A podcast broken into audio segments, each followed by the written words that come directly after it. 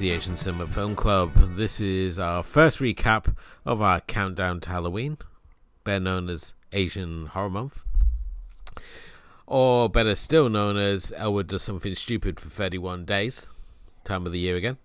Um, as previously, we've obviously done Takashi Miike month, we did Anthony Wong month, and this time we are doing genre, which in this case is going to be horror. And we are doing 31 days. I say we. Uh, I'm doing 31 days of uh, Asian horror, and Stephen will pipe up with things that he's seen. Yeah, so I'm glad you made that very clear. that hopefully the long term listeners realise exactly how this goes, that you put yourself through this. Um, and, and bless you, you're also doing 31 days of horror that you do every year as well. so, it's the thing, I, as I was saying to you, I just store up stuff uh, for like Halloween. You save up stuff and you think, oh, I'm going to watch that at Halloween. I'm going to watch that in October because it seems more fitting and you like focus on other things. And then Halloween comes along. And it was the same every time we do this 31 days. I somehow mess up the timings. Like last year, we were doing this in sep- we did it in September, and it was like you're going from September doing 31 days, then into Halloween, which was October. Um, so yeah, it ended up being 61 or 62, whatever it is you're you're a you're a brave man, and you're doing it for the the good I'm of the doing, podcast. Yes, so, as always, we're just out there, just trying to bring more attention to titles and uh, you know getting people talking about Asian horror this year. That's our, our goal of uh, of things. In indeed, and obviously we've got a special episode about a particular film. But this is your uh, this is your sweeping. Up. This is everything else. This is all the uh, detritus on the the film watching floor that we're going to be covering on this one. And obviously, you follow our socials uh, on Facebook or Instagram or Threads or Blue Sky. Uh, you can see what we. I, I don't know why I keep saying we. um, you can see what's uh, been watched every every single day um, with a little bit of a capsule review as well. But kicking things off, we had Bloody Chainsaw Girl from 2016, directed by Hiroki Yamaguchi. Uh, this is actually the first of a trilogy of films, um, which is based on a manga. In case the title didn't make that obvious enough for you already. Is this a title you'd heard of, Stephen? Because I'm not sure if it sort of fell into your highbrow watching or not. So, well, it isn't, and I haven't. However, you say that, but uh, I do have a secret. If it's the kind of film I think it is, then I do have a, a, sort of a secret liking for these kind of high concept, low budget Japanese movies where and I haven't seen it. Let me just guess, all right? And you tell okay. me how far you, wrong you I am. That there's, that there's there's some, there's a young girl or more in a in a sailor sailor school uniform suit that is going that there is some weapon involved and there's usually sort of rubbery prostheticy monsters or something going on. Is it in that kind of ballpark? Okay. Uh, yes, she is a uh, a Japanese schoolgirl who wields a huge chainsaw because her family yeah. are breakers. So, um, and uh, she has to basically fight the school where all her schoolmates have been turned into cybernetic zombies by one of her other classmates called Nero. And at the same time, she has to set a pickup test. So, if you ever played the game Lollipop Chainsaw, I'm aware of. I've got it on my Xbox 360. Okay. In the sense, in the sense, I've got the the the the media. I've never played you should, it. First, you should but, you should definitely check it out because it's a really great game. It was written by James Gunn. I was going to say James Gunn had something to do with it. Yeah, yes. and um, the soundtrack was produced by Jimmy Urine of uh, Mindless Self Indulgence. That's not a reference, I know, but okay. okay. So, uh, Mindless Self Indulgence is probably best known for um, having the bass player who Gerard Way of My Chemical Romance is married to. And gotcha. Jimmy Urine okay. is married to the lead singer of Morning Wood, who are also really good. Gotcha. Okay, still, still know where we so far. I'm, I'm there. Okay, good. I'm there. Um, so yes, it's basically a very similar concept to, as I said, Lollipop Chainsaw, in the fact that, as I said, we have girl with huge chainsaw, which manages to get upgraded by the, of course, the super smart, uh, nerdy student, who means it has like a gun, it has a telescopic uh, extension on it, and we all builds up basically to her taking on this. Uh, this rival student Nero, who also has her own zombie chainsaw known as the Chainsaw of the Dead, uh, in a climactic uh, chainsaw duel. Um, I really enjoyed this one. I think it's a lot of fun, and I know it certainly has its fans out there, especially people like read the manga. And certainly when we posted up, there's a few people on the socials who have expressed their love for it as well. But you know, it's fast paced and extraordinarily silly, but you can't say it doesn't deliver on the title's promise. Yeah, I, I um so I'm just doing a bit of a look up. So I, I was going to say I suspect it's like Vampire Girl versus Frankenstein Girl. Yeah, yeah, it's that um, sort of wheelhouse. Dead, Dead, Sushi, but it's also in the same wheelhouse as Big Tit Zombie, which is a film I've seen. which the it's the, the, the same manga author, Rei uh, Mikamoto. Okay. is the is is the, the he wrote both mangas that both the films are based on. I mean, they're I don't know why I do have a silly love for that. Back from what was the very first one called? Uh, not the very first. Was it the Machine Girl or something like that? Which is a oh film... yeah, you have Machine Girl and like Tokyo Gore Police and Meatball Machine. Yeah, and and, and I will bring Machine Gun Girl, Machine, Machine Girl, yeah. to the show to at some point because I think that's a that's a fabulous film. But it's it's these they're wonderfully low budget they're just really excuses for sort of some splattery special effects, and rubbery special effects, and some pretty young girls to run around. E- even things like Big Tit Zombie aren't quite as exploitative as the hmm. title sounds. And there are some lovely ones out there. Again, you may be covering some of these, but like Attack Girls Swim Team versus the Undead. Yeah and uh, Gothic and Lolita Psycho. I mean, the, just the names are glorious, and and of course, Zombie Ass, the Toilet of the Dead. There's there's just loads of these. I can't pretend to have watched them all, but we could probably spend a year just covering films like most that. Most of them under uh, Sushi Typhoon release most of these. That's that's right, but it's it's a whole subgenre that somehow we've missed. But I, I enjoy them, so yeah. Um, this film also features a girl firing a uh, rocket launcher out of her nether regions, which reminded me of that Takashi Miike movie uh, where the girl fires the dart out of there. Yeah, yeah. We we've done a lot of cock chopping. We haven't done a lot of vaginal weapons. Um, that again, that's something else we probably need to. Do. I, I one of these days I'm gonna I will sit down and chart all the uh, the penis trauma we cover because we seem to constantly mm. find them, and it seems uh, that we should be like charting these for someone who wants these. We should do. There should be a le- there should be a letterbox list for genital mutilations or genital yeah. weapons. Compared to some of the um, lists I make sure. on there, I think it's. um, Okay, next up we had Zombie for Sale, um, which is also known as the Odd Family. Zombie for Sale.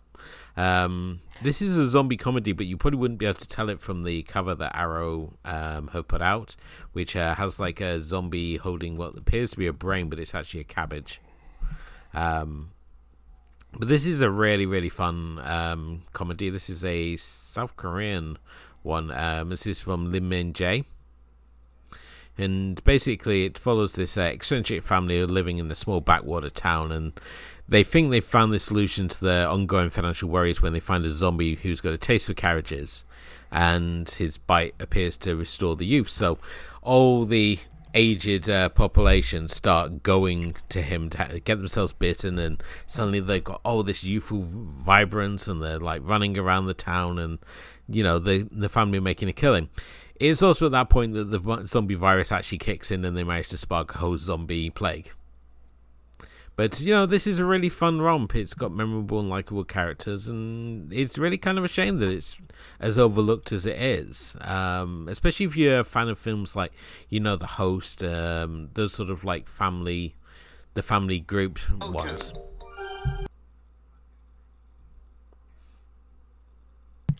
Sorry, the web page I was. I just heard about your it vague, started playing an advert. going out. I was thinking, what the fuck? but yeah, sorry about that. So, yeah. Yeah, so I haven't seen this one, but it's on my watch Okay. list. Um, there are, again, you're tapping into a um, another subgenre, the Korean zombie movie, of which there are plenty. Um, obviously, you've got Train to Busan and its sort of prequel and sequel, Seoul Station and Peninsula. Yeah. Um, you've also got the TV show Kingdom. You've got there was a, a film I can't remember what it was called, but basically the same plot as Kingdom. Um, that was came out pretty much the same time. There's another film I'm thinking of, which was a low budget comedy from about 10 years ago where you know like in Shaun of the Dead at the end um the Nick Frost character is basically kept as a Yeah. pet by um it, that that was basically they they basically keep a young zombie girl as a pet I can't remember what it's called but basically there is yeah, zombie films co- come and go, a bit like vampire films and so on and so forth. But South Korea did really get into the the whole zombie thing and did some interesting spins. Um, certainly in terms of comedy, which is this this one it sounds like, in terms also in terms of doing some sort of stuff with historical, um, setting them in like the Joseon period and stuff like that. So this yeah, this one has been one I've been um, wanting to watch for a while. So all you've done is just pushed it up the watch. Oh, list that's a bit. good. Because I mean, as I say, when it comes to Asian cinema, I think it's the only place that, that you can find still interesting zombie movies. It feels. I mean, certainly there were some European examples, such as like, um, oh, trying to remember. There's there's one, uh, a French one. Um, I think it's The Host, or I didn't. There's a there's a wonderful one called something where there's a guy. It's a French movie, and he basically sleeps through the zombie apocalypse. Okay. Because he goes to a party, and he wakes up in this apartment where the party was, and then it's in Paris, and basically the zombies have taken mm-hmm. over, and and it- it's it's a bit of a two hander where most of the time he's on his own. It's very similar to another film I know you're going to talk about. Basically, I think it's called The Dead Sleep at Night or something like that. But it's really good. It's really good. Um, again, I like it when a, there's sort of two ways you can go with a zombie film. You can play it fairly straight, and just have it as a survival against unrelenting zombies. Yeah. yeah. And there's there's you can watch a George Romero, you can watch uh, Fulci, you can watch lots of them. Or there's occasionally someone just something really interesting with the genre. Uh, and and there were a lot of comedy, like Shaun of the Dead spawned a lot of comedies about, didn't it? Um, or you can set it in a difficult, in a different historical time, or you can change up zombies like Twenty One Days Later did. But it all gets very boring very quickly, doesn't it? The yeah. I think this is the thing, especially in the West. It's sort of like zombies is so saturated in the horror market. I mean, everyone with video cameras making their cheap ass zombie movies and and stuff. And then when we look at Asian cinema, I mean, as you said already, they're making really interesting movies. You've got films such as like One Cut of the Dead. Uh, you've got uh, films like Bio Zombie, which is really funny as well. You can go even like the more sort of extreme sort of titles such as like Junk um, seem to offer a lot more than uh, a lot of the titles that we see sort of like every week coming out on the DTV market, like Zombeavers and Resort and anything that they can work a Z into, basically. Um, but on the obviously the tact of uh, while we're talking about zombie movies, um, I'm going to skip ahead of my list and talk about Hashtag Alive, which came out during the COVID lockdown. Which is the one I thought you were going to talk about. Yeah. Um, I mean, there's a real sense of familiarity just purely because of when it was released. You know, the whole lockdown thing and be, having that period where you're sort of locked in your your house. And here, a South Korean um, video game streamer f- finds himself locked in his family's apartment when he basically wakes up and finds that the world has gone to hell in a handbasket. Um, at the same time, he struggles to deal with his lack of resources and forms a friendship with the girl in the um, apartment opposite to him. This one actually is really fun in the fact that it's it, it throws in some fun elements. I mean, obviously we get to use the drone cam. We get him trying to get a signal by hanging off his balcony with the selfie stick, which is obviously on the uh, poster. And while the third act tries to do that uh, false sanctuary stick that we obviously saw in like 28 days later and doesn't quite pull it off. Um, it's still a very enjoyable watch, and I think the fact it's only an hour and a half and sort of rattles along at a fair pace really only works more in the film's favour. Um, but this is, as I said, this is a Netflix one, so it's also got a decent dub as well, which I know there's going to be some people who are frowning on, you know, listening to a dub, but anything that obviously gets more eyes on Asian cinema can only be a good thing. And plus, you can always go and watch the sub afterwards if you want, if you watch the dub. So, so I have seen this one. I think I even talked about it on the show okay. once. Um, I really enjoyed. We'll call it hashtag alive. I don't know what else to call it. It, it appears as that on my Kodi box, so it's it's always the first film in the list. But yeah, it's. I don't think it's anything particularly groundbreaking. It's fun it hits all the usual beats of these kind of things. You know that, that, that, there's a not everyone gets out alive. There's a few red herrings around certain people. It, it, feels, other than the fact that it's set in a an apartment block, and there's a little bit of um, you know, he's a video game streamer. There's a thing with a drone, isn't there, that he's using? There's there's some there's some modern IT technical twists on it, but fundamentally, it's a fairly routine but enjoyable zombie apocalypse story. But I, I enjoyed it, and like you say, the fact it was on Netflix, it was the number one film on Netflix during lockdown. You know, at, for for a good period of time. So, yeah, I'm I'm I'm I'm I'm a fan of it. Although, you know, it's a solid seven out of ten, not it's no train to Busan. Is no, it? no, no, it's, it's not. It's certainly a lot smaller in scale, but I think, as I said, it knows its sort limitations, and you know, we also include some bike fu, which is always popular, especially for you Yakuza Indeed. fans. Um, Indeed. But uh, yeah, as you say, it's not on the. It's not even in the same sort of um, area as Train to Busan. Train to Busan, interestingly enough, is actually used as like the research material in Zombie for Sale the family are trying to figure right. out what, how zombies work. See watch Train to Busan. Fantastic. Um, just a quick housekeeping. The French film I was referring to is called The Night Eats the oh, World. right, yeah. I've not watched it, but um, it. From 2018, yeah. Uh, it's yeah, it's re- it's really rather good. Although, yeah, especially if you like music. But I won't spoil it anymore. But basically, the guy's a musician and to stop himself getting bored, he invents new musical instruments. nice. It's quite it's quite cool. But yeah, I liked um, hashtag alive, and um, the fact it's on Netflix and easily available. And you know, yes, I will frown on you for watching the dub, but and I'm pretty certain most listeners to our podcast will do the same. But it's nice to know, and it was all part of that. You know, I think we both noticed especially a lot of Korean stuff suddenly becoming popular because it was on Netflix because of lockdown. You know, we had um oh Squid TV Games. Show. Yeah, it was. We had Squid well, Games. look at had... what was popular a minute. I mean, obviously we had Squid Games, Tiger King, mm-hmm. Contagion, Outbreak, and this film were like the top viewed uh, programs absolutely. So it it did it did help, I think. Um, so yeah, yeah. I never, cool. I, for some reason, I remember I never watched it, and then it was so like I was looking for something to to watch, and I, I, this obviously came up on my uh, list. And I was like, oh, I'll give this a watch. Uh, so yeah. Um. Next up, uh, we've got a Terminator clone that I found mainly thanks to Rob Hill's uh, Bad Movie Bible YouTube channel.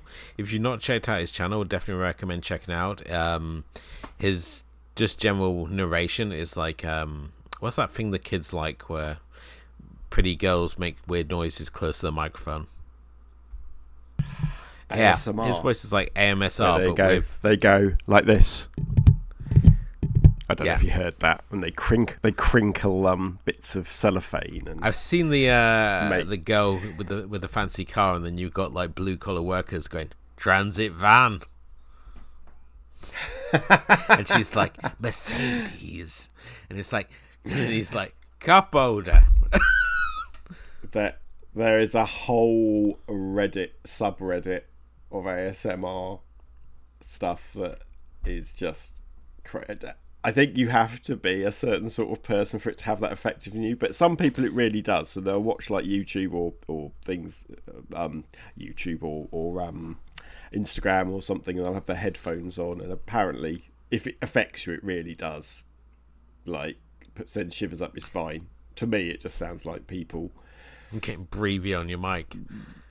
Yeah, or, or, or chewing something wet.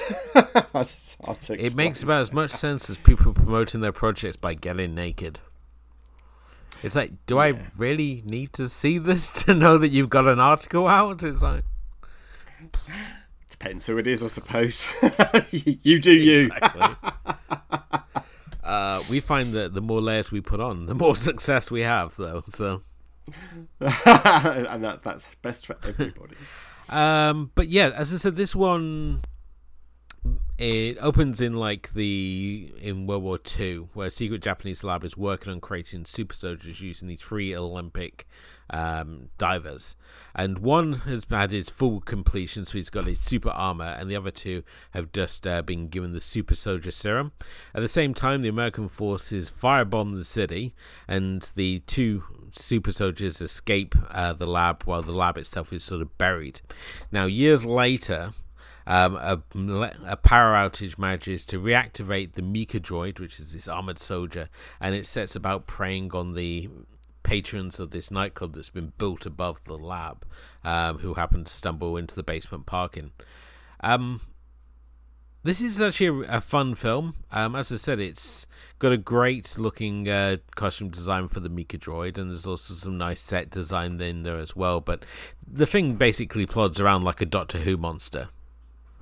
So if you're a fan of classic Doctor Who, then you'll probably really get a kick out of this. Yeah, so that's me then. What's it called again? This, this one film? is called Mikadroid Robo Kill Beneath Disco Club Layla. Oh yes, I saw that in your in your letterbox.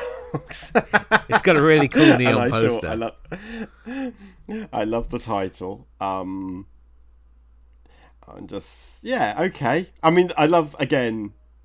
I just love these high concept ideas. but uh, yeah, no I mean, doubt most of the action is confined got, to a basement it, parking lot. Yeah, I was going to say it's they they've never got the budget to pull off a high concept idea. Yeah. But um, and these two super soldiers basically return to fill the Kyle Reese role. But the whole film is pretty much right. like Richard Stanley's Hardware, um, and it just works. It just works. That's all, all there is to it, really. You look look at this thing and the limitation it has, and yet somehow the thing just works.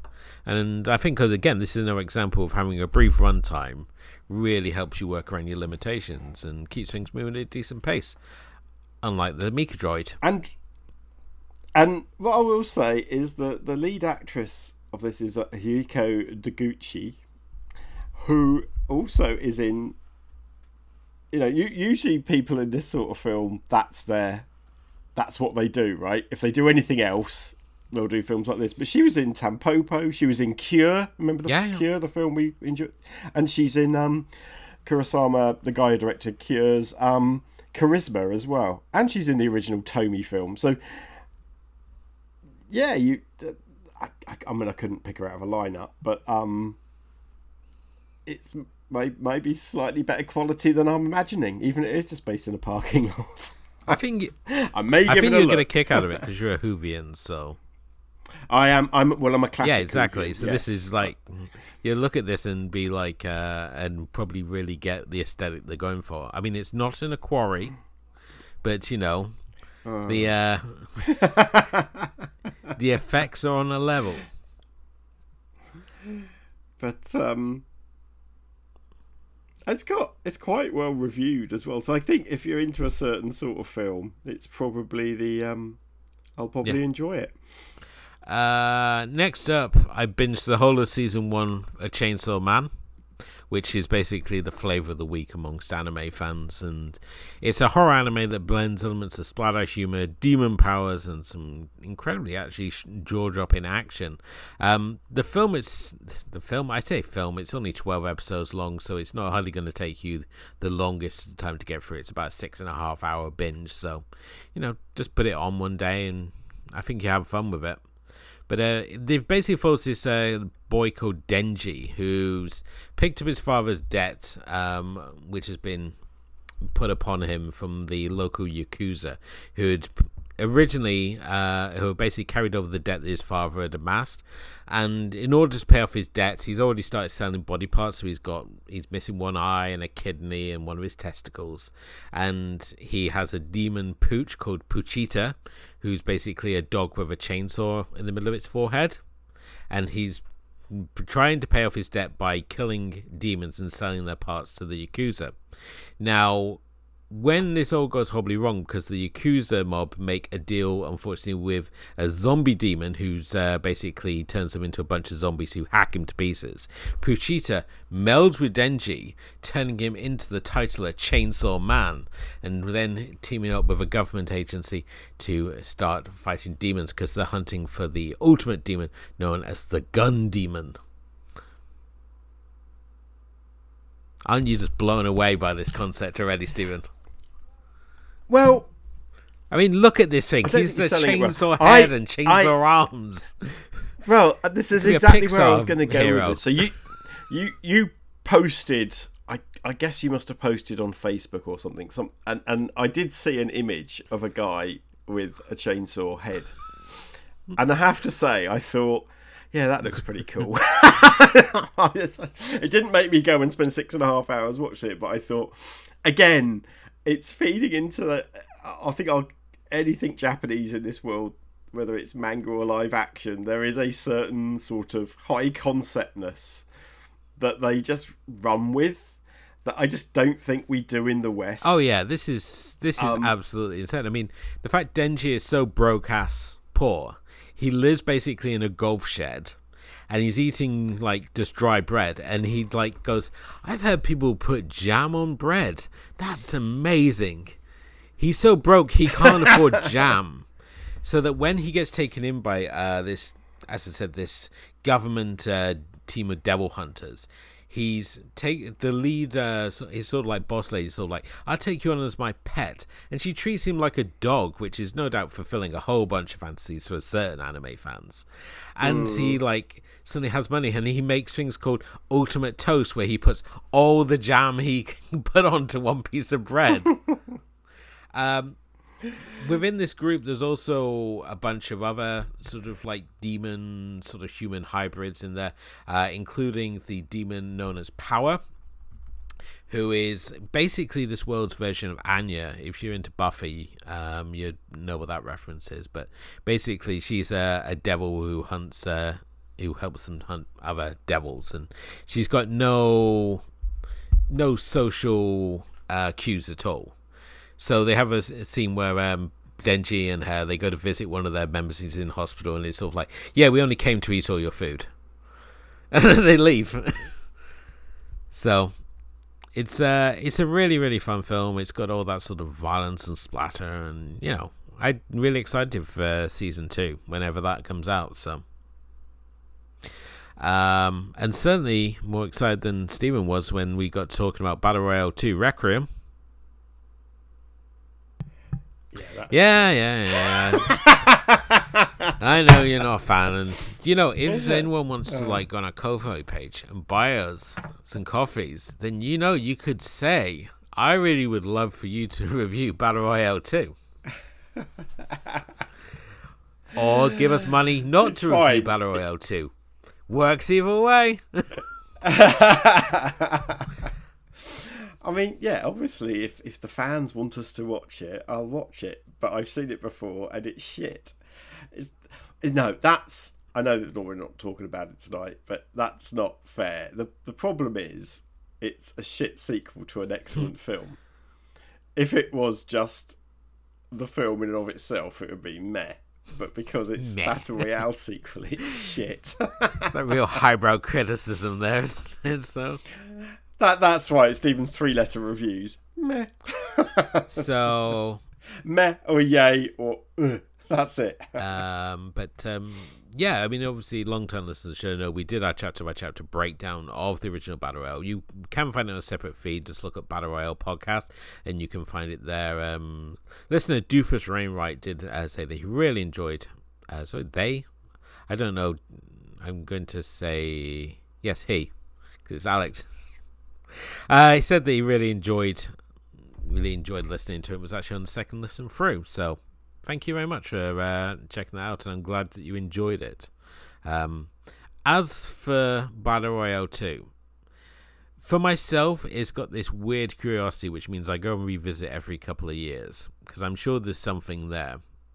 And I will say that, you know, apart from that weird third act where it gets so like overly saccharine, I do think it's actually a pretty decent movie. I mean, obviously it suffered the fact that uh, Kinji Fukasaku died during the production, and his son Kenta was brought in to take over the production, who leaned hard into any controversy the film had.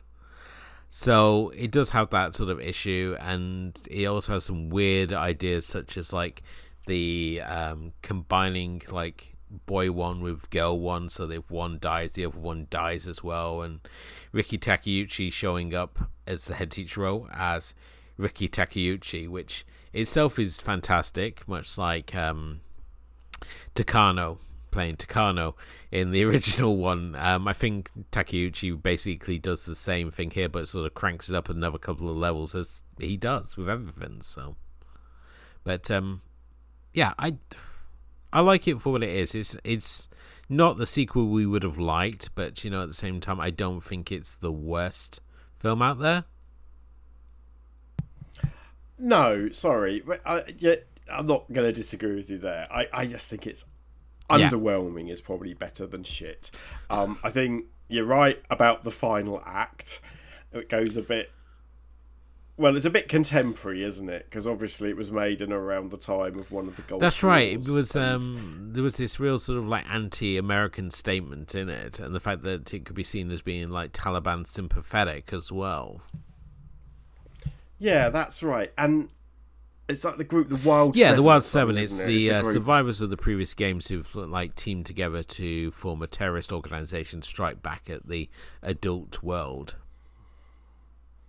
Uh, but I do think it did draw some stuff out from the original novel that maybe had been not foregrounded in the first one. But I know I'm I'm trying to find things. I just remember the opening scene is just the same as the main opening scene in not you know the bit where they get told it's this is what battle yeah. royale is, and I, and it's it just feels interminable because I sat through it through the first film and I've never really dug it after that. But it's got some.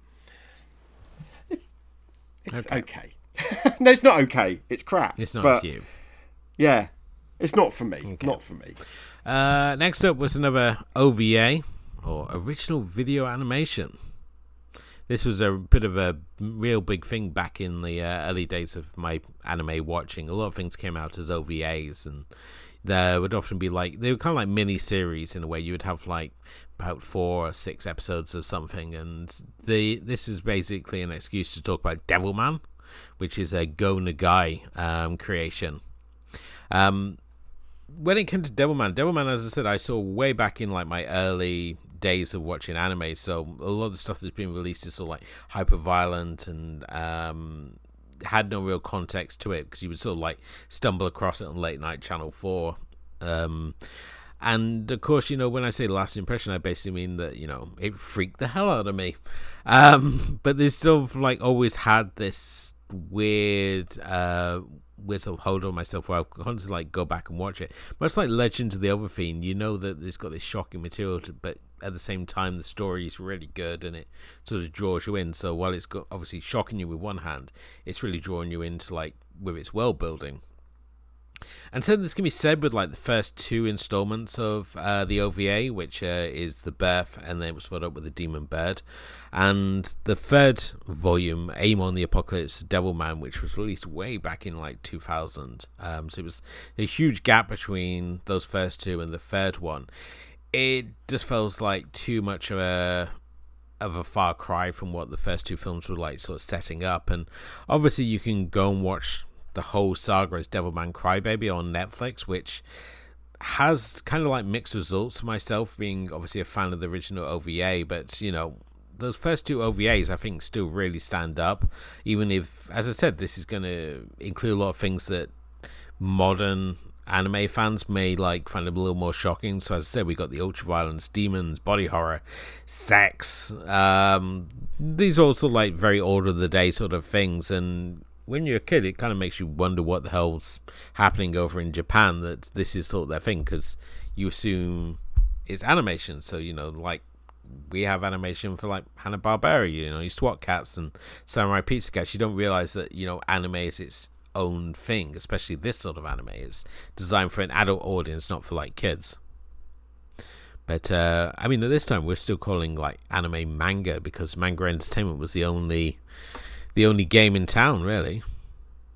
But um, I think, as I said, it, it goes a long way to sort of like highlighting just how influential Go Nagai's work is. I mean, obviously, Go Nagai is responsible for creating things such as like the you know the pilot that goes inside the robot. When we have like giant mecha he creates like the magical girl um, genre. He as i said he did things such as like violence jack and as i said devil man. So he's a really influential uh, creator. And certainly the director of the first two would go on to also do uh, hellsing which is uh, another fun horror anime as well. So I have heard of Hellsing. Okay. I always wonder. I always wondered what it was. It's But as you know, I just don't have time for this shit. it's anime vampires. Okay. Yeah.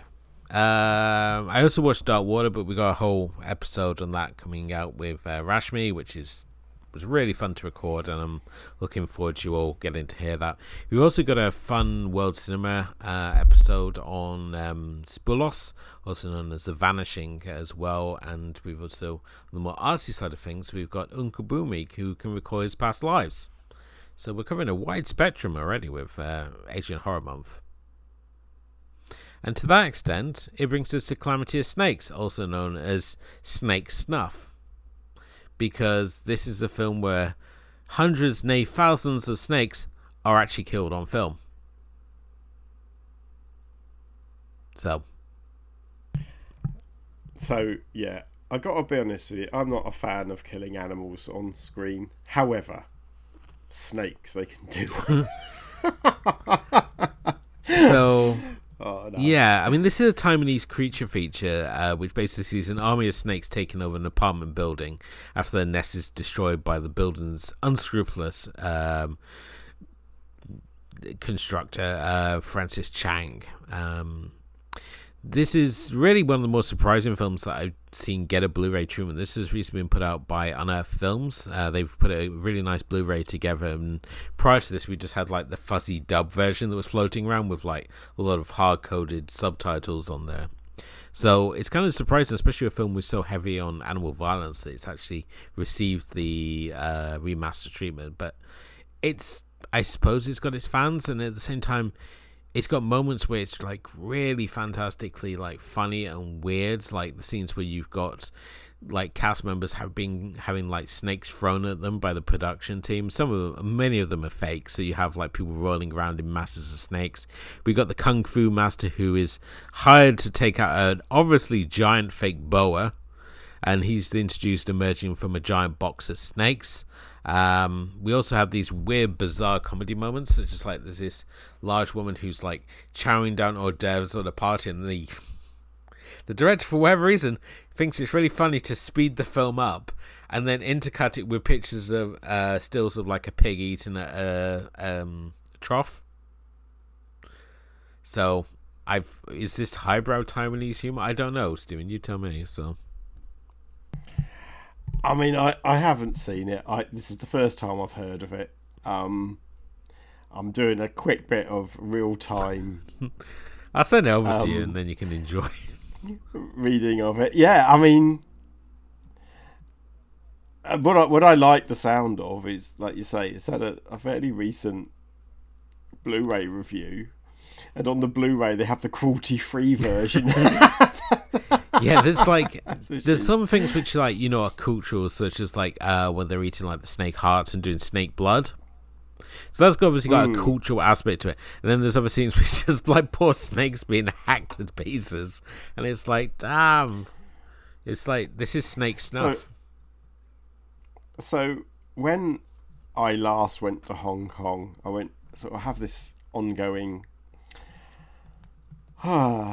contest. I don't know quite what the right word is. My friend Lorraine Hong Kong, and what she likes to do is challenge me to eat certain foods. And our sort of outstanding one was to eat snake. And we arranged to go to Causeway Bay. There's a restaurant there which serves snake. And I was up for it, mate. I was up for it. Until I got to the door and looked in and watched people eating. And it wasn't because the food looked like snake, and I'm sure it would have tasted just like chicken, but it was just white meat in a white broth with rice. And I just thought, that just looks so unappetizing, just white on white on white. And I never, I never got to eat snake, but um, I've eaten other weird things, but Oh. not snake. What a shame. Um, but maybe this could satisfy that in some way. Um, I think it really does for snakes Yeah. what arachnophobia did for spiders. As in, there's just thousands But yeah, of snakes at the end. I mean, the review I'm reading talks about a giant snake that might have psychic powers, a lady in a bathtub esca- attacked by snakes, a scene where a giant snake throws a drum kit at some army guys, and lots, lots more snake related nonsense. I mean, is it one to pair with snakes in a plane? oh, this is this goes way beyond what snakes in a plane does. Yeah, but where snakes in a plane. Oh my gosh, I've just seen the. um Surely that I'm misreading that image there. There's a. I'm just looking at the cover. Okay. Is that a woman? Yes. Is she in her pants or is she naked there? That's a very strange cover. Um, yeah, I'll probably check it out. for cultural reasons. Um, yeah. Okay, next up we have another OVA from my early days of anime watching, and this is Genocyber, which was originally released as part of Manga Collection's Cyberpunk collection. Uh, they released it alongside um, Cyber City Oedo 808 and AD Police. Um, this one I wasn't a huge fan of back when it came out, and I can't say I'm too much of a huge fan of now because I think that the first episode's really strong, and then the second and third episodes are kind of boring, and they don't really sort of live up to what that first episode sort of introduced, really. Um, but this is directed by Koichi Ohata, who directed the equally cool MD Geist films. He also handled the mechanical designs for Angel Cop. Um, and here he presents a world which is sort of united under a global government, and at the same time, a scientist is working on creating a genocyber by combining the powers of two psychic sisters to become the ultimate bioweapon. Yes, this is so much 90s anime right away, isn't it? Um, the Genocyber itself is a really cool creation. It's like a big sort of like mechanical demon thing, and it gets to battle a bunch of cyber bounty hunters, which is also really cool. They have a scene where they're like in the sky and they battle for a plane. Um, but you know, the film is also kind of icky in places as uh, Ohata leans hard into the body horror and splatter, and I mean, this is as we said already, this is kind of what we expected from like late eighties into the nineties of anime scene, and ultimately it proves like more of a distraction than any, than adding anything to the story, and really sort of more of a test of like your gore limit, which won't be the first time that I've felt that way about a film um, over the course of the season. There's another film that I felt was in that sort of same wheelhouse, which we'll get to in a minute. Um, but you know, it just looking for your old school anime kick, I mean, this certainly has things to offer from like citywide destruction, masked henchmen, and some really questionable surgery skills.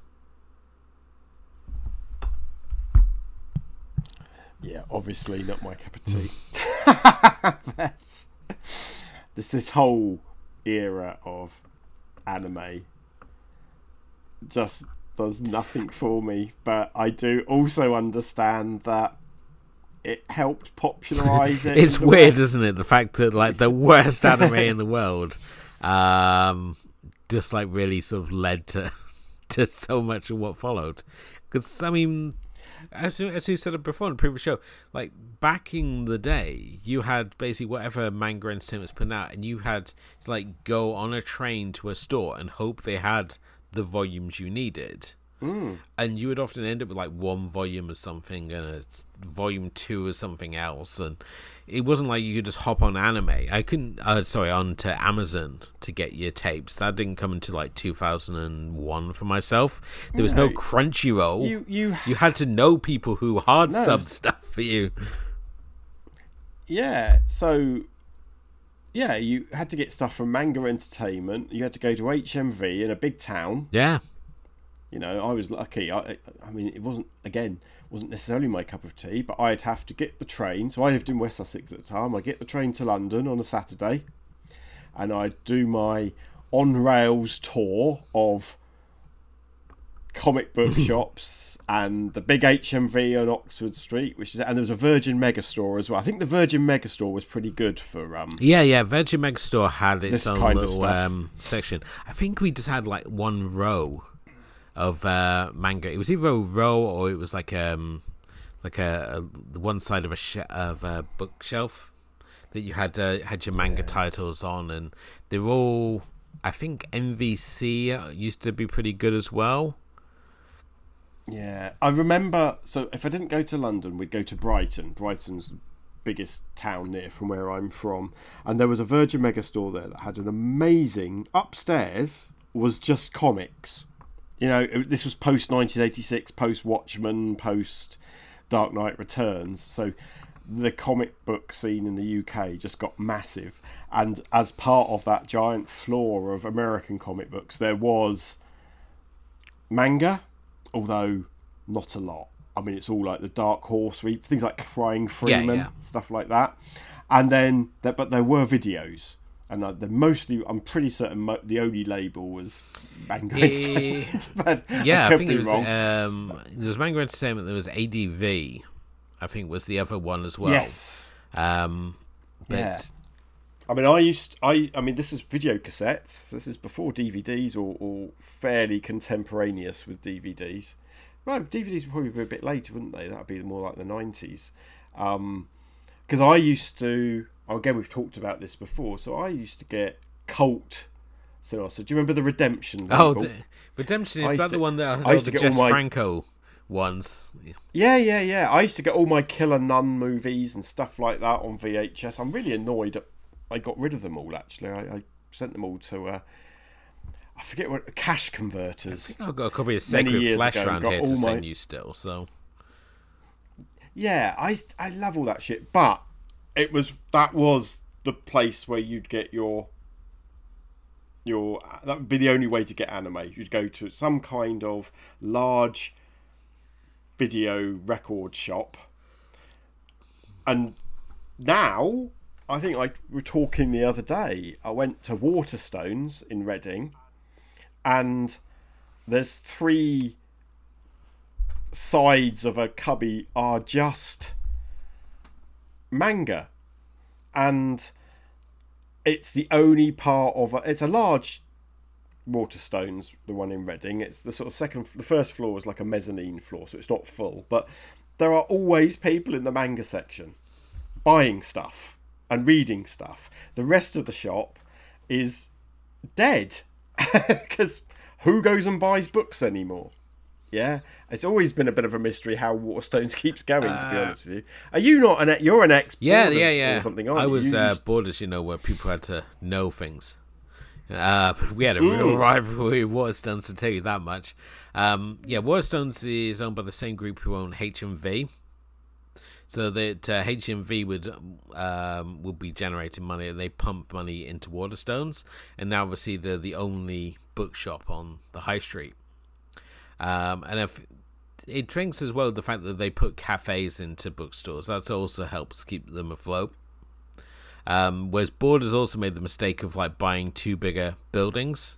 they were like buying like huge spaces rather than like and when they should really focus on buying smaller spaces and uh, we were basically losing money all the all the time. But um, no, Borders is hands down one of my favorite jobs of all time. So it's go to work and hang Yeah, out I with mean, your I- friends and talk about books and movies all day. That's all you did. Absolutely, absolutely. I get, but it's it's you know within our younger listeners will go, "What are these two old fogies talking about?" But it used to, you know, now I can just buy anything I want. Yeah, thanks for that. Pretty much, pretty much. Or, like you say, there's streaming services. No, there's dedicated streaming services for anime which are all dubbed for you. You're absolutely right. It used to used to have to. I mean, even in the early days of the internet, I remember downloading stuff. I I did it at work because that's the only place we had fast internet, and it wouldn't be subtitled, and there would be fan subs available. I had no mechanism of getting them into a place I could watch it. I didn't have a mobile phone I could watch it on, so it'd be on my PC, my tower PC, and so I couldn't even watch it on my TV. I couldn't stream it. I couldn't cast it to a TV or anything. But we we really went through it, Elwood. It is. There, I mean, there was rivalries between fan sub communities who would put warnings to other fan subbers out there. I mean, there's the whole Miami Mike um, scandal. If you're in like in the Dragon Ball circles, which for years no one knew who the hell Miami Mike was, nor why he, what he did to get threatened by someone else. You just remember this title card that said, "You know what you did, Miami Mike." And it's like for years no one knew. Um, and I think it was the Anime Nostalgia podcast who finally cracked the mystery of that one. So I mean, it's like uh, I, I don't know that, and maybe that's something you can tell us about. But it is like the um again a scene that you'll know about from the sort of early '90s, the whole sort of uh, Amiga demo scene stuff and the cracktros and stuff like that, where all this shit was going. All this sort of shit was being thrown through the different cracking groups and having to go at people, and there be text files on there, people's phone numbers and stuff, and so yeah, very, very, so, these sort of geeky little subcultures sometimes get quite violent, don't they? it's a lot of fist shaking, I would say, rather than actual violence. oh, I'm sorry. Yeah, I don't think any. I don't. I don't think it's like the East versus West Coast rap scene. No, not at all. It's like shake harder, boy. yeah, but but there was a lot of um. There's a there's a word I'm thinking of, but yeah, there's a lot of animosity between people. Uh, so yeah, it's because I said I include some of these OVAs into the season just because I've always wanted to bring them to the show, but I've never actually found a way to bring them to the show. So this is sort of like us killing two birds with one stone. Um, but next up we have a film which I know Steven's a huge fan of, and that's Pulse. Which I keep saying that I was going to watch and never get round to, so now was like the perfect time. And when it comes to like when you're doing the 31 days, you really want to sort of be gorging on junk food than like fine dining. And no matter what I do, there's always like one or two highbrow titles that always sneak into these months. I've had like things like Cronenberg's Crash or Stoker. They've like sneaked their way into the 31. But as I said, um, this film came like highly recommended by yourself and like uh, Ben Chandler over on Third Window Films podcast and Bryce at um, my old former rival over at Things That Don't Suck. Um, you all raved about this film and how much you loved it. And I felt myself like Tom Hanks in Big and just being like, I don't get it. Yeah, and I'm not surprised. that's no, that's not a, no, no. That's not a diss on you. That's not a Alright. diss on you at all. So it's from the same director as Cure. Yep, Kiyoshi. Kurosawa. the uh, yeah the other Kurosawa as I like to call him, um, who I was always surprised you like Cure to be honest with you because I was thinking it's quite it's it's a highbrow serial killer movie that I think we sort of struggle to fully understand. Um, Pulse. I think he made it, it, it. It's either the film before the film after he made Cure, um, and it's a kind of ghost story f- for the internet age. Um, very feels like it belongs in the same place as Sion Sono's Suicide Circle. Um, uh, it, it, what what the fuck's it about? I haven't watched it for a long time. Arrow, I guess you watched it Oh, the yeah, Arrow yeah. player, but Arrow, Arrow did Arrow did do a, a Blu-ray which I've yet to watch, and I think it might be a film we'll probably cover in the main show. But it's got this, to me, it's got this glorious feeling of dread about it, you know, and and and, and then things escalate at the end. And I'm going to be honest with you, mate. Kurosawa has kept making that movie for every other film for, for, for forever. Um, before we vanish, which is one of his more recent ones, I feel is just another attempt at telling the story of Pulse. You know, with it's it's about Japanese society, you know, and, and the individuals, you know, the way that they don't really socialize with each other, and there's a whole generations of people who are just isolated from the wider group. But also, it got remade as one of these dreadful American remakes that totally missed the mm-hmm. point. But yeah, I mean, I haven't really let you talk about it. Well, I can I can understand that when you're rushing through 62 movies, mate, in 62 days. And that's not the only stuff you're doing, because I'm looking at your list. You've also managed to fit in things like Rushmore. Oh yeah, uh, over movies and tea, we've started our You're Wes not- Anderson season. So Yeah, so, so so you're not just doing horror movies, but it's um, yeah, I can I can I can absolutely get it. I think it's a film you'll either fall in love with or you'll think, what's this? It's just what's this film about? And it, I, I think it's um, I think it rewards multiple watches. But I remember it was very early in my in it was it was part of that early that time we always talk about that year 2000 ish J horror scene K horror scene where lots of stuff was being pushed on us and we got audition and battle royale and Ju-On and this film pulse came out Yeah. at the same time and i remember it i think it got a uk release. If it didn't come out through tartan something similar um i remember actually importing that and cure on the back of some uh, again we've talked i'm sure i downloaded it from yellow cinema or something like that but i actually got the original japanese dvd and then since i've got the the the arrow blu-ray which is just i never thought that film would ever come out properly like that. But yeah maybe it didn't. Maybe maybe it was just maybe it was another one of kurosawa's films that came out. Maybe it was charisma or something. What's the one in it doesn't matter. But yeah it's it's a it's, it's a mood piece as far as I'm concerned. But then, if I remember rightly, it then goes full on disaster movie suggested right at the end, doesn't it? yeah, I mean, this is much like Perfect Blue. It's still like techno horror that taps into the potential of the, the the internet. I mean, the internet at this point when this film's released is still in its infancy. It's not like now where everyone is sort of like hooked into the internet.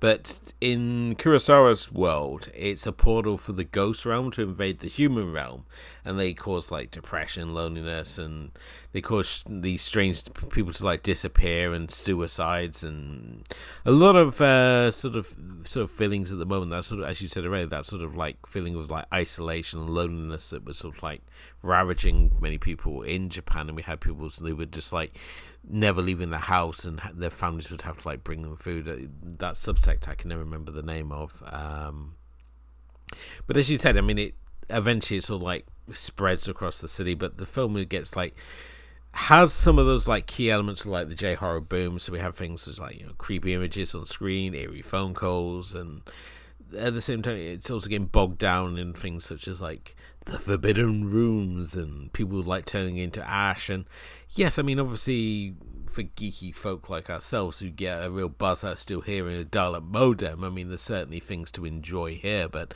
I think this is like you know one of those movies where I'm just gonna have you or Benji like take me out for ramen and just explain what it's all about because I've I, I definitely will rewatch it, and I think we'll definitely talk about it again. The word you're after is hikikomori, by the way, which which is the people that um the, the, the sort of the young people that never leave their parents' houses, and um, it's not just a Japanese. It's a very Asian.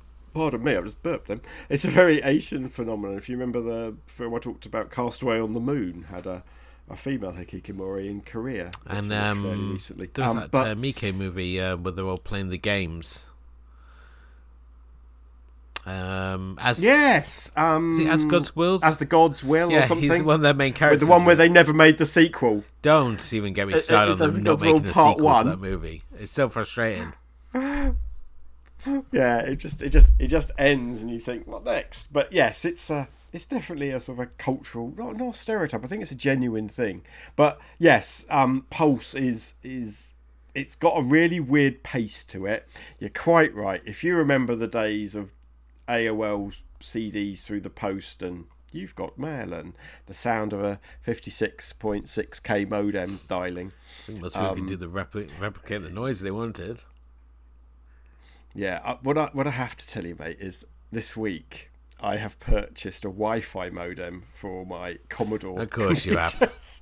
and and and so basically, it, it's a bit of hardware plug into the back of my VIC 20, my Commodore 64, or, or one of my other Commodore devices, and I can do ATDTs to websites which are people are still running BBSs.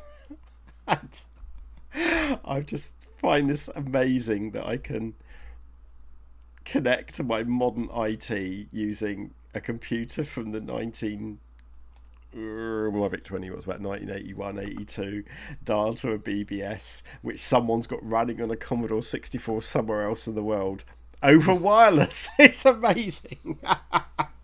So yeah no wonder this film appeals to me because it, it's hitting that sort of sweet early 90s early days of the internet stuff for me.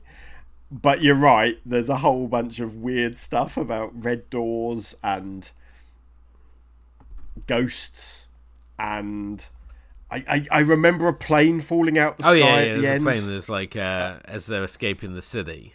There's a big um, Hercules right. that uh, that's like crashing out in the city. and and that just feels exactly the same as before we vanish which is where three aliens come to basically pass judgment on the earth before it dies so yeah he's making the same film but yeah we'll talk about it again another time maybe it's time to get other people yeah maybe maybe, maybe if any anybody wants to come and join us on a show where we talk talk you through it elwood that's that's not that's not fair because I, I i absolutely think it's not one for everyone it was it was the weirdest one to get one of those early 2000 remakes it's like they literally were buying up every japanese horror We're, film uh, weren't they? we're- as I said, we'll go to the ramen house and I'll get like a dustbin lid of ramen. And you two and whoever we can have Yeah. on can just like talk me through it by the sound of me gorging in the background. Uh, yeah what's is it um it's also known as kairo isn't it that's the thing so pulse is like the english name but it's k-a-i-r-o kairo is the is the other name it, it went by when i first saw it but it seems to have now just go by its english name Yeah. Uh, next up, we have Hiruko the Goblin, which is a film I've really put off because um, all the promo stills and stuff look really intense. And this is also a Shinya Tsukamoto joint, who, let's not forget, gave us Tetsuo the Iron Man and Tetsuo 2 Body Hammer, as well as like Bullet Ballet, Snake of June. A lot of really cool, crazy cinema. He was up there with like Miike back in the uh, the day. They were like the two forerunners to just like making really sort of out there. And I think when it comes to the films of Tsukamoto, he's a very influential director, especially in terms of like the Japanese cyberpunk scene. And it's even inspired his films have inspired like an American counterpart, which are like American films inspired by the Japanese cyberpunk, who themselves were inspired by the American cyberpunk. So it's a movement within a movement within a movement, a movement cubed.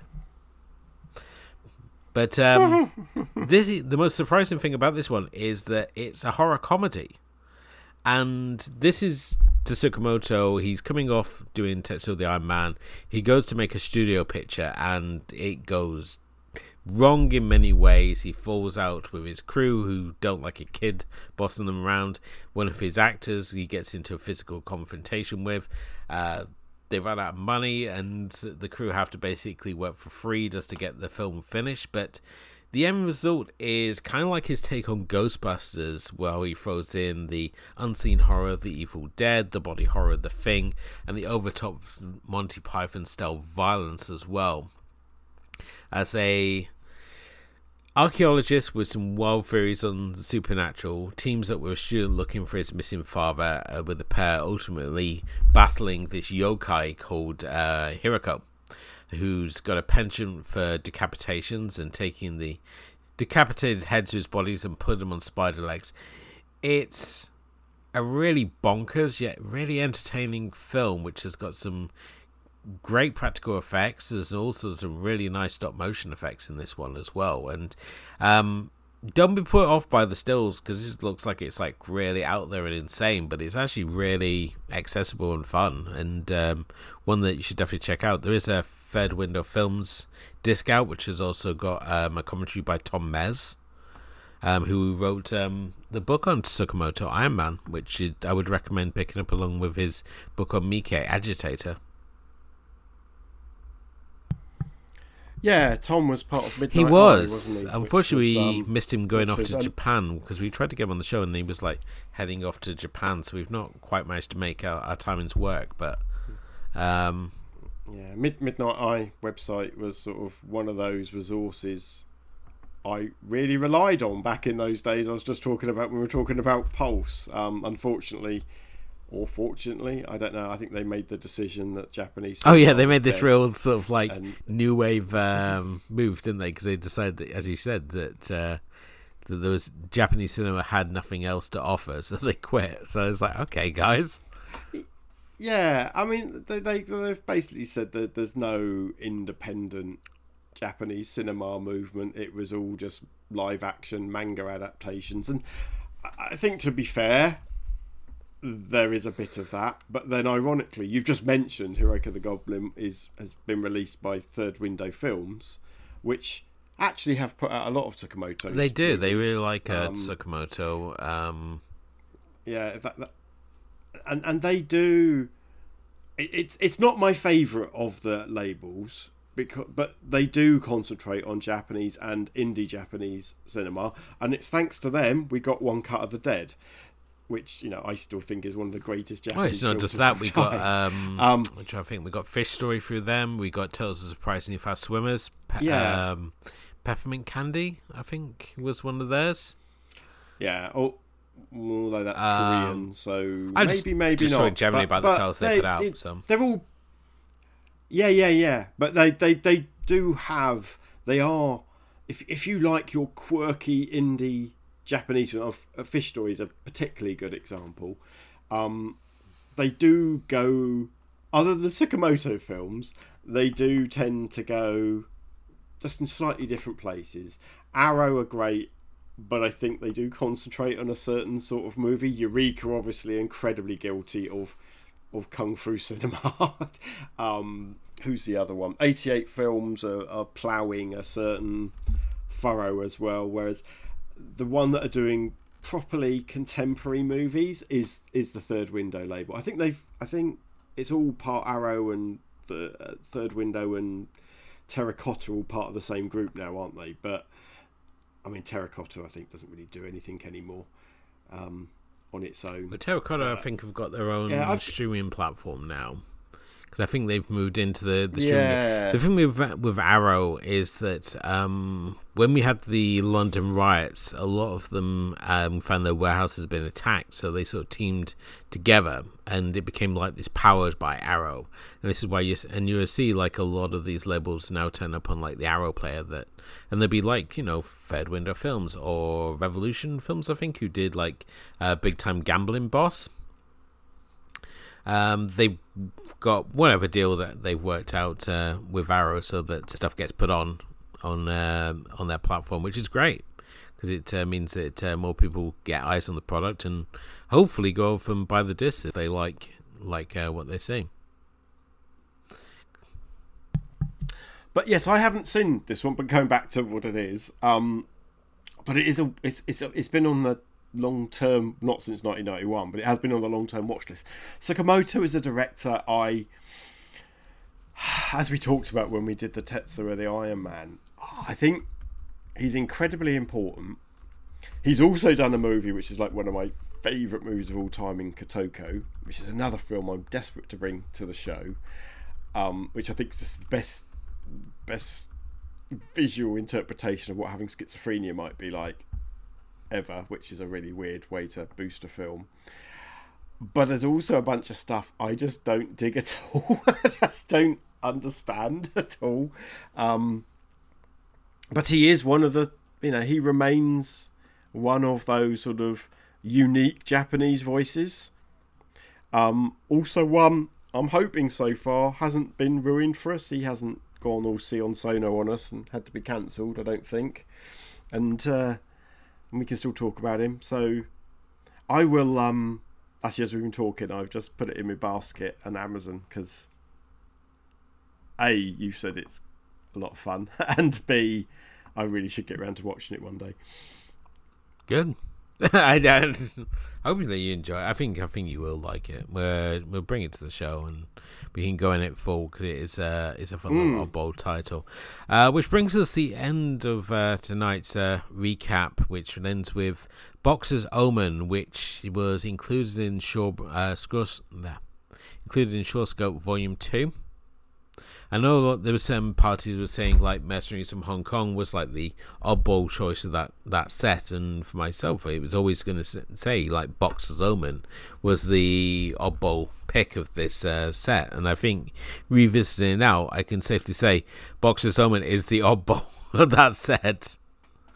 Um, the film itself it uh, follows a boxer sent out to take revenge on the Thai fighter, here played by Bolo Yeung, who's once again changing nationality so that he can play the rival fighter. Let's not forget he was Korean in Bloodsport, and he was just barely barely Chinese man in uh, Enter the Dragon, and here he is Thai. He does not look anything like a Thai fighter, but let's not put this again because it's Bolo Yeung, Chinese Hercules himself. Um, now, what should have been, you know, a straightforward, you know, mission revenge, you know, fighter goes, gets training, comes back, beats a big fighter, uh, ends up going a completely different path, which made me wonder if two films have been taped together here, as the film throws in an order of black, uh, order of monks who he joins in the battle against an order of black mages, and this also is a film which includes characters throwing up eels, snapping crocodile skeletons, beanie baby familiars, and a character throwing up a live eel.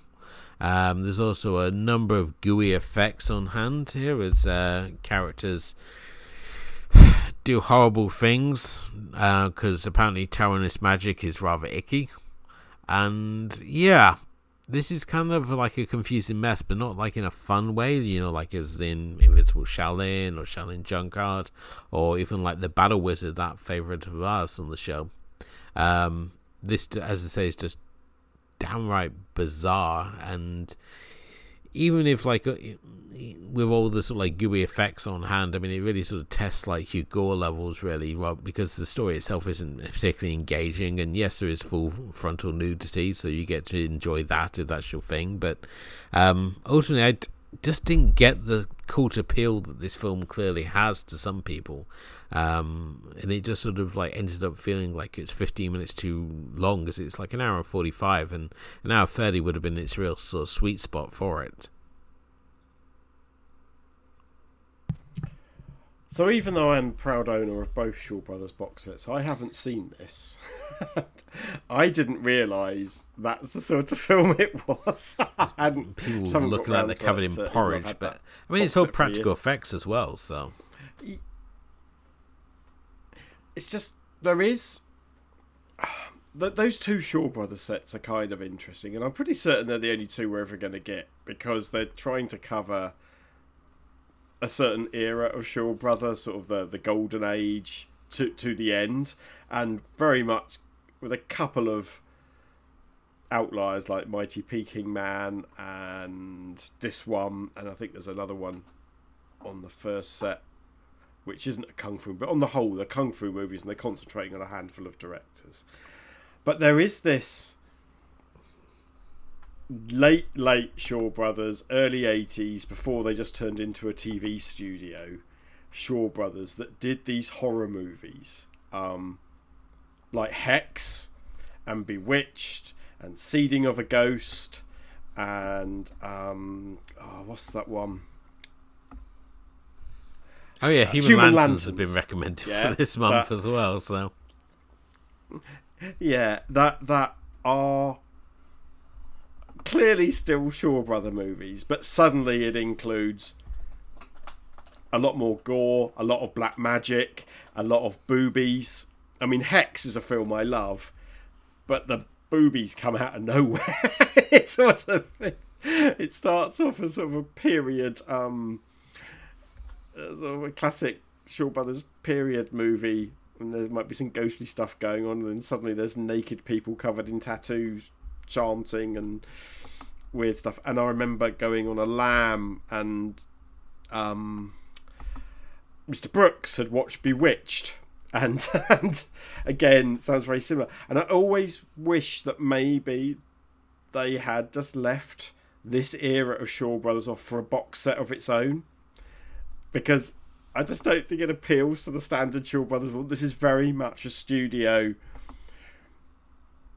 going after a certain market and its you know its late stage the death of the studio basically they're going after the vhs horror movie market and they do it does have its charm but i don't think it's the same charm that the kung fu movies had if that makes sense and i kind of wish there was a sure scope horror box set where they put them all on so we could enjoy them or not enjoy them separately but that's just me. But i haven't seen this yet. I will watch it. Um it sounds like your feelings might be exactly what mine are going to be is that there's some nice stuff here but it's overlong and it's just not i just find them a bit of a mismatch. It's i just find them a bit like um someone spliced together a horror movie they found in the video shop with another sort of movie altogether and just doesn't always they don't always work i don't know but practical effects that's always a good a good thing we Miss do. those days don't we Um, there's something about practical effects that is certainly uh, certainly missing. And uh, as we're recording this, uh, Howling Mad George has just recently celebrated his birthday. The Japanese maestro of uh, practical effects, and he did. Uh, he's done a lot of uh, great work. I mean, he did Society, and he did the Master Slipknot, and he's uh, he's up there with like the likes of Rob Bottin and um, Stan Winston. So, but yes, that's the the uh, week that was. Well, week and change, should we say? Um, so that's what we've been covering so far. Um, if you haven't done already, please do hit the like and subscribe button wherever you happen to be listening to us, and follow us on the socials. We are on Facebook, Instagram, Threads, and we are also on Blue Sky as well. So come find us, say hi to us there, and you can also see what we've been watching as well. Um, but look out as well for our uh, episodes for this season. Uh, we've got, as I said, we've got Spoorloos or The Vanishing on the way for the World Cinema Film Club. We've got Uncle Boonmee Can Recall Past Lives, and we've also got our uh, featured pick for this season, Dark Water. Um, coming up as well, so we've got some uh, fun episodes uh, to look out for on the feed as well. But until next recap, thank you for listening. Thank you to my co Stephen. a spooky pleasure as always And uh, until next time, good night. Ra-da-da-da-da.